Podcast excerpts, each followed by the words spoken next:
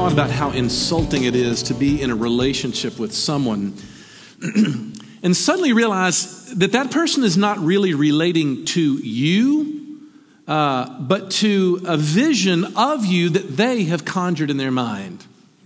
It's insulting, isn't it? I see a lot of marriages uh, go through very hellish early years for this very reason, because you enter into marriage with all of these sense of, of your own personal history, which you refer to as normal, and you bring those in, and they suddenly get challenged with other ways of doing things.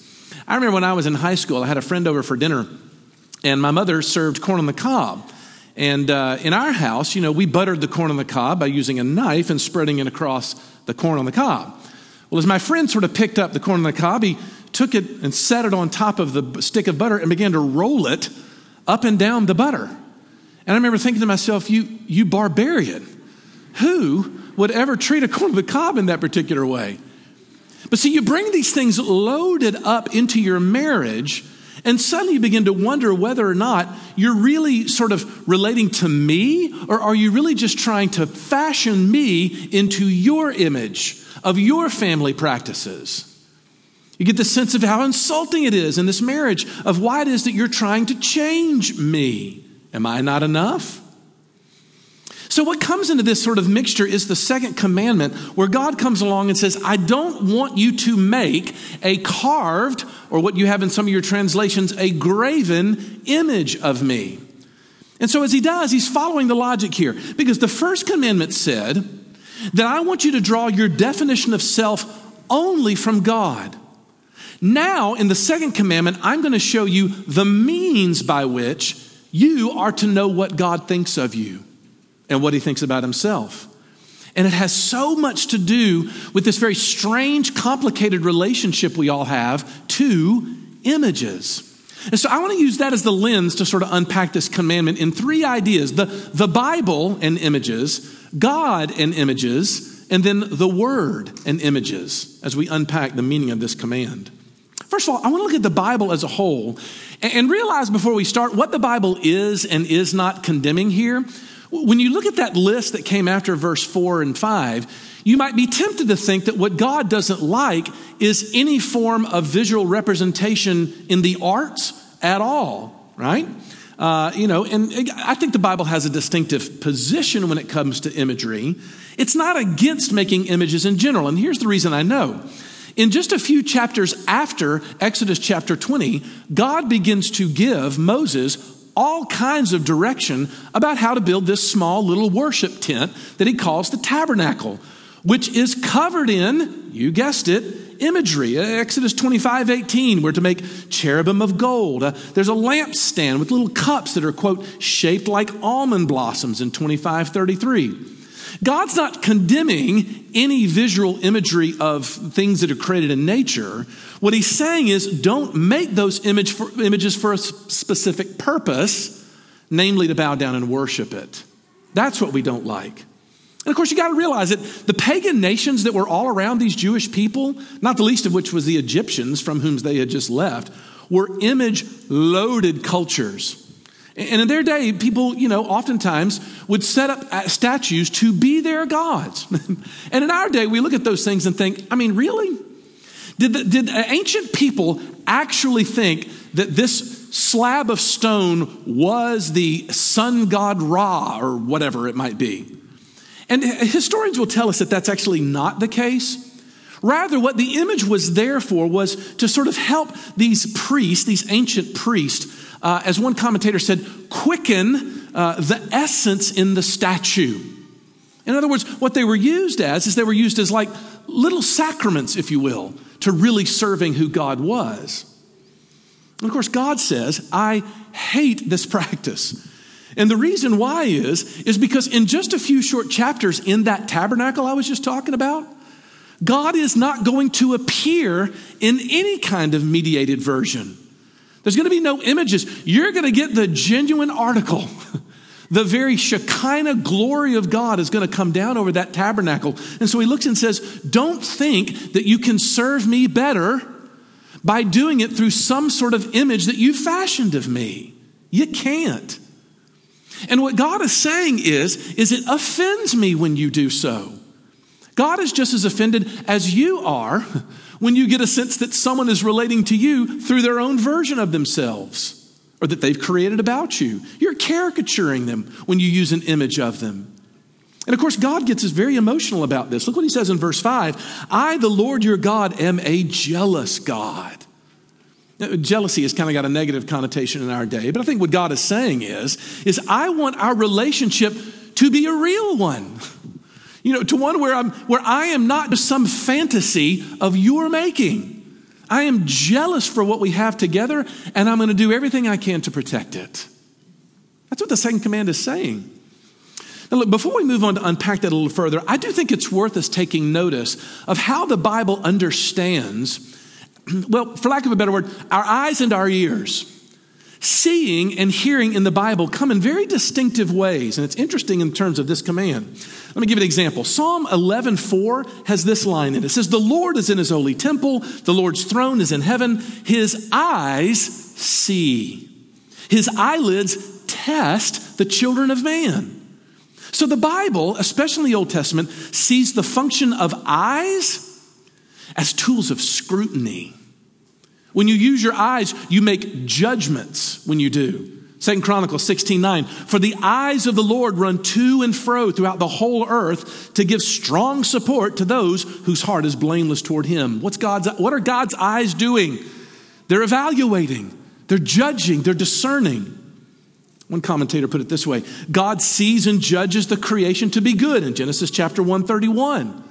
Eve then sees and evaluates the tree in Genesis 3 6. Adam and Eve's eyes are what? Opened after they eat the fruit in Genesis 3 7. He says, with visible things, we assume a stance of criticism, of command and control, but God is not under our control. We don't judge Him, He judges us. So, eyes in the Bible's imagery are tools of judgment, but ears are very different. Ears, on the other hand, hearing in the Bible is usually synonymous with obedience. You know, Deuteronomy 6 4 says, Hear, O Israel, the Lord your God, the Lord is one. That statement is just as much a command to submit to God's will uh, as it is to take in his words through your ears, God says. And Jesus picks up on this big time when he pronounces the kingdom. Do you remember in Mark chapter 4, uh, verses 1 through like 9 or so? Jesus is talking about how the word gets spread like a farmer spreads seed. And it lands on different kinds of soil. And the soil is an imagery, he explains to his disciples lately, of hearing. Which is why he ends that whole thing by saying, Beware then how you hear, right? Paul is going to make it even further in Romans chapter 10, verse 17, when he says, faith comes through hearing. Now, look, I'm going into all this to simply make this simple point. God's servants are called to be hearers and less confident watchers, if you will. In other words, we're to live in subjection to Him. We are to listen to Him. We are not to scrutinize Him, or in the Bible's language, to see Him. Now, look, you're not paying attention uh, if you don't see that this is nearly the opposite of the age in which we live. The, the one article I was reading said is what he calls the age of spectacle. You know, every single square inch of our lives is filled with a flickering screen, is it not? You know, we even have them even in the sanctuary. And of course, we don't believe that the screens are evil in themselves. But what we do think is that if we begin to build relationships, that are constantly mediated, as it were, through a screen, you just lose something. Nothing can compare to what I'm calling the genuine article of the physical presence of another human being in a hug or a pat on the back. Something there, when we lose that, we've lost something essential. And when we apply it to God, we violated the second commandment. One writer said this He says, We create these technological miracles and we call them tools, but then we adjust our lives in obedience to their requirements, panting like a Pavlov's dog every time we hear a text notification ding. Who's really in charge here? He says. The second commandment summons us to resist that temptation to fear, trust, serve, and live by the spectacle. To walk faithfully, we must tune our ears to the Word of God. Ooh, hold that thought for a second. But the Bible has this view of images as it understands our seeing and our hearing. But secondly, what is God's relationship to images? This is my second point God and images. Because it says basically this you are not to make visible the invisible God. That's the command. A carved image or a graven image, as some of your translations say, is a human made image of God. It's something that can be physical, of course, but you know, it can also be mental. It can be an image you have in your head. And God says, I'm absolutely forbidding my people to make an image in your head of what you want me to be versus what I am. Now, the question is, why would God say that? What's his problem with that? Well, I think here's the reason. Because any image that we make in our minds and in our hearts of him will always conceal more than it will reveal. That's the nature of the image. It may say something true, but what it leaves out has the risk of hijacking our worship and making us see something that we're not really seeing. Look, dial back to last fall, as I'm sure you all remember. When we were studying in Exodus 32 and 33, the story of the golden calf. Remember in Israel's history, all the terrible things that happened when they decided they would create this image? Well, I tried to make that point then that God's condemnation of them was not because they were worshiping the calf per se, but because they were using the calf as a means to worship Yahweh. In other words, it was the fact that it was a convenient tool for him. And God looks and says, Don't do that, which, by the way, they never learned not to do. Next time you decide to do a little sort of study on your own of the ancient Jewish kings in 1st and 2nd Samuel and 1st and 2nd Kings, look how often is mentioned in those books the sin of Jeroboam. I'm not kidding. It's like all over the place in those history books. Well, what is the sin of Jeroboam? Well, Jeroboam was one of the sons of King Solomon who was reigning at the great Jewish civil war, which divided the kingdom. And what you find out that Jeroboam's great downfall was, you ready for it? Golden calf making. And it happened again and again and again in Israel's history. They never got over this. And it's as if God is saying, look, a, a calf may be able to represent, I don't know, my strength or my power, but, but if, it, if it leaves out my gentleness and my mercy, then it's less than who I am. And therefore, it's a lie.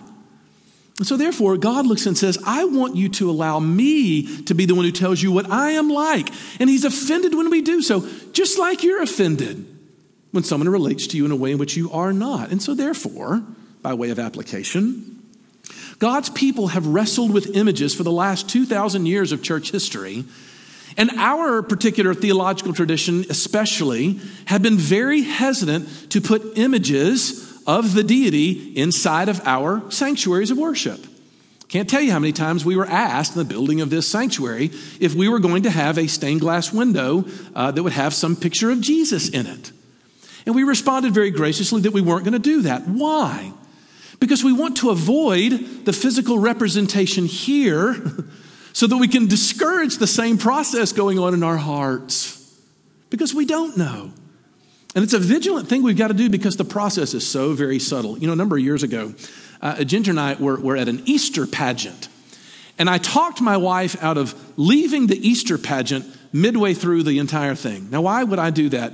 At an Easter pageant? Well, because I was so offended by what they had turned the character of Jesus into in the midst of the play.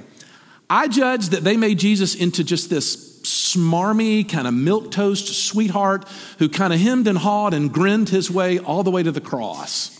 It just turned my stomach. So I stormed out, right? right? And my wife, very innocently, she does this all the time, looked at me and she was like, huh, well, so how would you have done it differently? And all of a sudden, I realized the wisdom of the second commandment. Because I feel very certain that my Jesus would have been a whole lot worse than whatever somebody else did. I'm sure I would have posited the jerky Jesus, right, in the midst of my Easter pageant. But I suddenly realized why God was saying, hey, look, look, look, look, look. If you don't mind, could you please allow me to be in charge of my own self disclosure?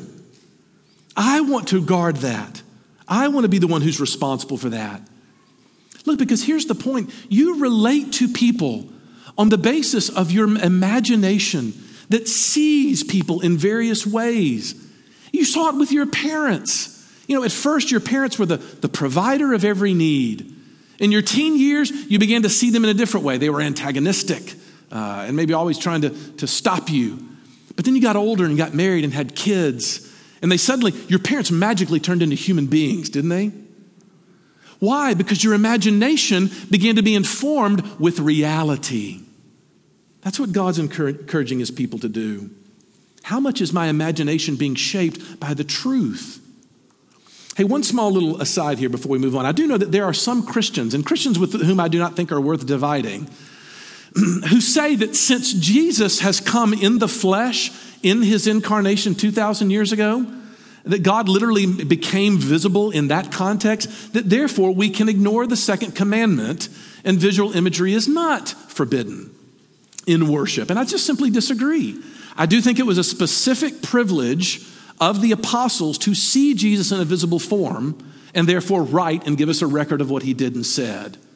But with his passing, I believe we still honor these particular uh, passages. Now, look, that's an argument, though, that we can have at another time, and another date. What I want you to take away from this is this is if this is true, a lot of us are going to have to change the very way we talk about God. J.I. Packer in his book Knowing God once said, any sentence that begins with, well, I like to think of God as dot dot dot ought never to be trusted because only God can say what he is like. And of course, the good news this morning is that he has told us what he's like, which leads me to my last point. I want you to see the Bible in images, God in images, but now think about the word in images. Because look, what happens when someone determines that they want to hear from God on his terms? Well, think of it this way. Let's imagine someone who's been in a, re- a relationship or a marriage where they feel like they've been talking past each other for years. Conversation after conversation, there's the two of them completely missing each other and never feeling like they're heard. Finally, they reach a breaking point, and they realize that if they don't do something, their relationship's going to end. And they wonder what they can do. Can you just wake up one morning and be like, well, you know what? Okay, today I'm not going to view you at all in the way in which I have for all these many years. That's impossible. You can't do it. So, what do they do? They go to counseling. Why do they go to counseling? Because those patterns of relating and thinking become so innate and so intuitive that it will only be cured by a voice from the outside. Someone from the outside of this little system that we've created who is above our own little interpretive grids that we've been living with with each other for so long and break us through into reality.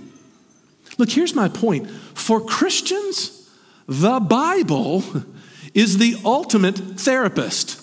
It is our counselor. Because there is no way to know this God if we do not know him through his written, infallible word.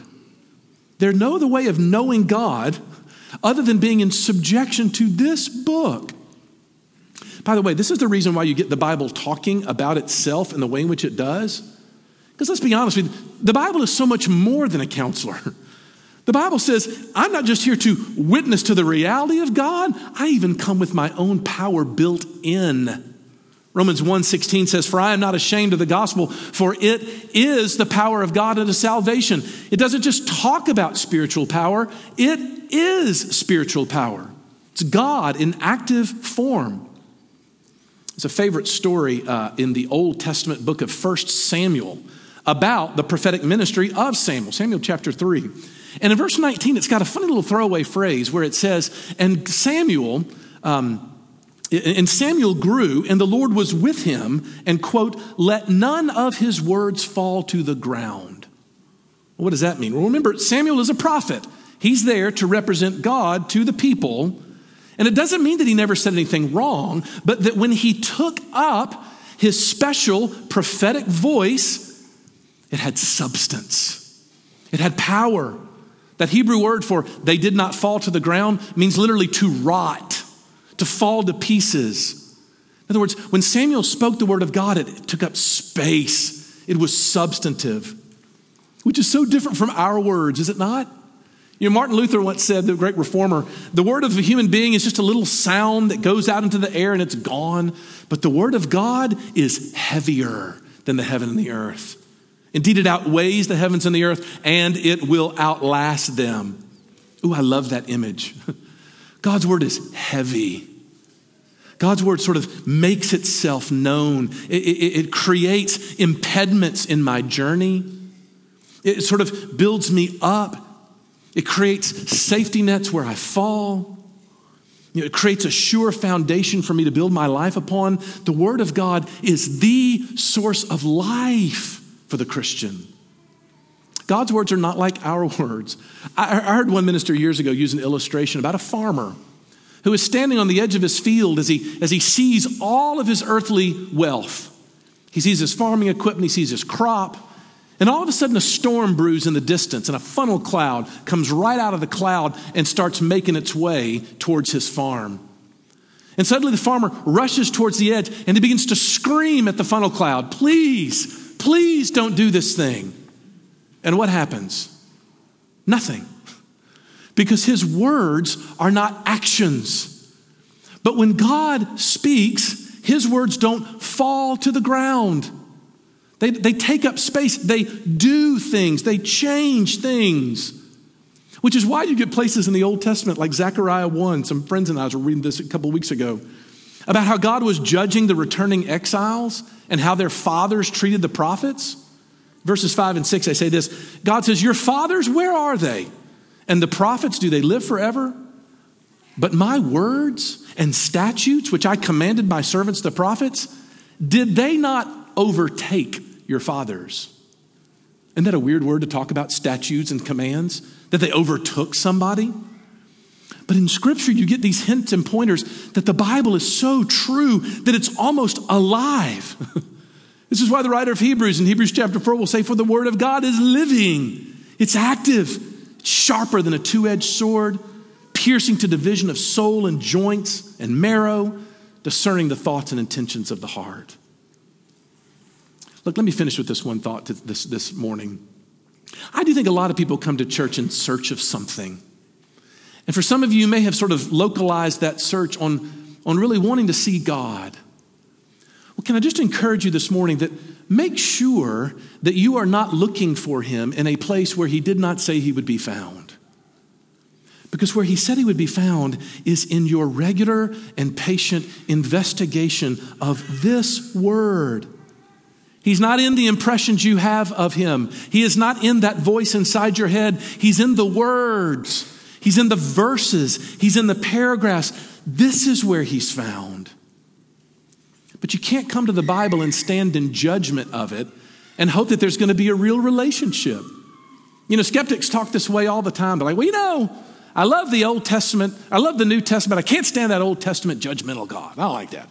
Or, you know, Jesus is kind of cool, but that Paul guy, he really twisted Jesus' message.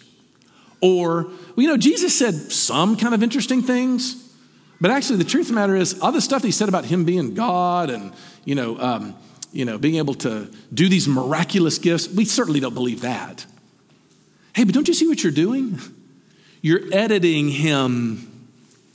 If God can't, in his word, say things that blow your mind and confuse you, is he really God? Shouldn't we expect that there are times in which he will absolutely cross our will and make us sort of jolt in response to what he reveals to us and say, I don't understand that? But when he does, does he not become that much more interesting? We don't want our faith to be a graven image because God has already made his image. And you know who it is? It's human beings. In Genesis 1 and 2, Adam and Eve are created in his image. God is saying, Here is my image, and I want you to go and display my glory throughout the whole earth. But we don't want to do it. We turn away from that. what do we do? We sort of uh, we take up and we, we begin to worship the creature rather than the creator. We make images of things and bow down and worship them. You see now why it's so important that God comes along and says in Colossians chapter 1 verse 15 that Jesus is the image of the invisible God. He is the firstborn of all creation. That word image is the Greek word icon. Jesus is the icon of the invisible God. He is God's absolute representative of his being. And because you can know him, you can know God without trying to manipulate him. Because no one has known God like Jesus knew God. And no one revealed God like Jesus revealed God. And all I'm saying to you this morning is, is that makes him so much more interesting.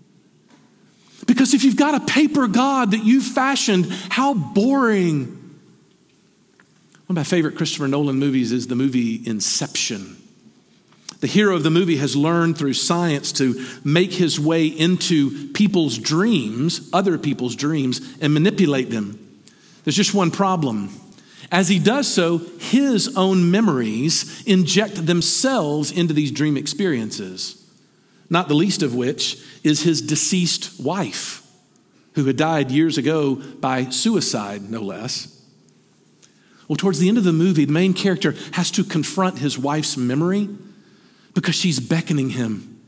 She's saying to come and stay here with me in oblivion and in death. And at the biggest moment in the movie, the character has to look at his wife and say, I can't stay with you because you're not real. You, even as much as I hold on to the tender, precious memories that are in my mind and heart, you can't replace the genuine article of all of your flaws and all of your, your annoyances and all of your differences from me. And he walks away from her and lets her go. So, what if God, and what if our failure to sort of take God at his word has made for an incredibly boring relationship with him? And what if there's an adventure embedded not only in the Bible, but in the Jesus that is revealed in the Bible? that can allow us to have a relationship with Him where we are not here to manipulate Him into our image, but that He can surprise us, that He can freak us out, that He can blow our minds, that He can nurture even the pain that right now you think will never go away. That's a possibility, isn't it? Let's pray. Then, Lord Jesus, you have to do this because we look into a little command and it makes no sense. It seems so distant. But now we realize as we look inside of our own hearts that we've got evidences all over the place of our own idolatry, of the images that we've made, of how we fashioned you into our image. And so, Father, we repent. As we look at those false images, we, we renew our desire to look at your word, to study your word, to read your word, to, to maybe even join a small group this fall so that we can sit with other people and, and dive into your word. Because, Father, if we don't do that, then we don't have you. So we ask that you would lead us to yourself this morning as we, as we sing together. We pray it all in Jesus' name. Amen.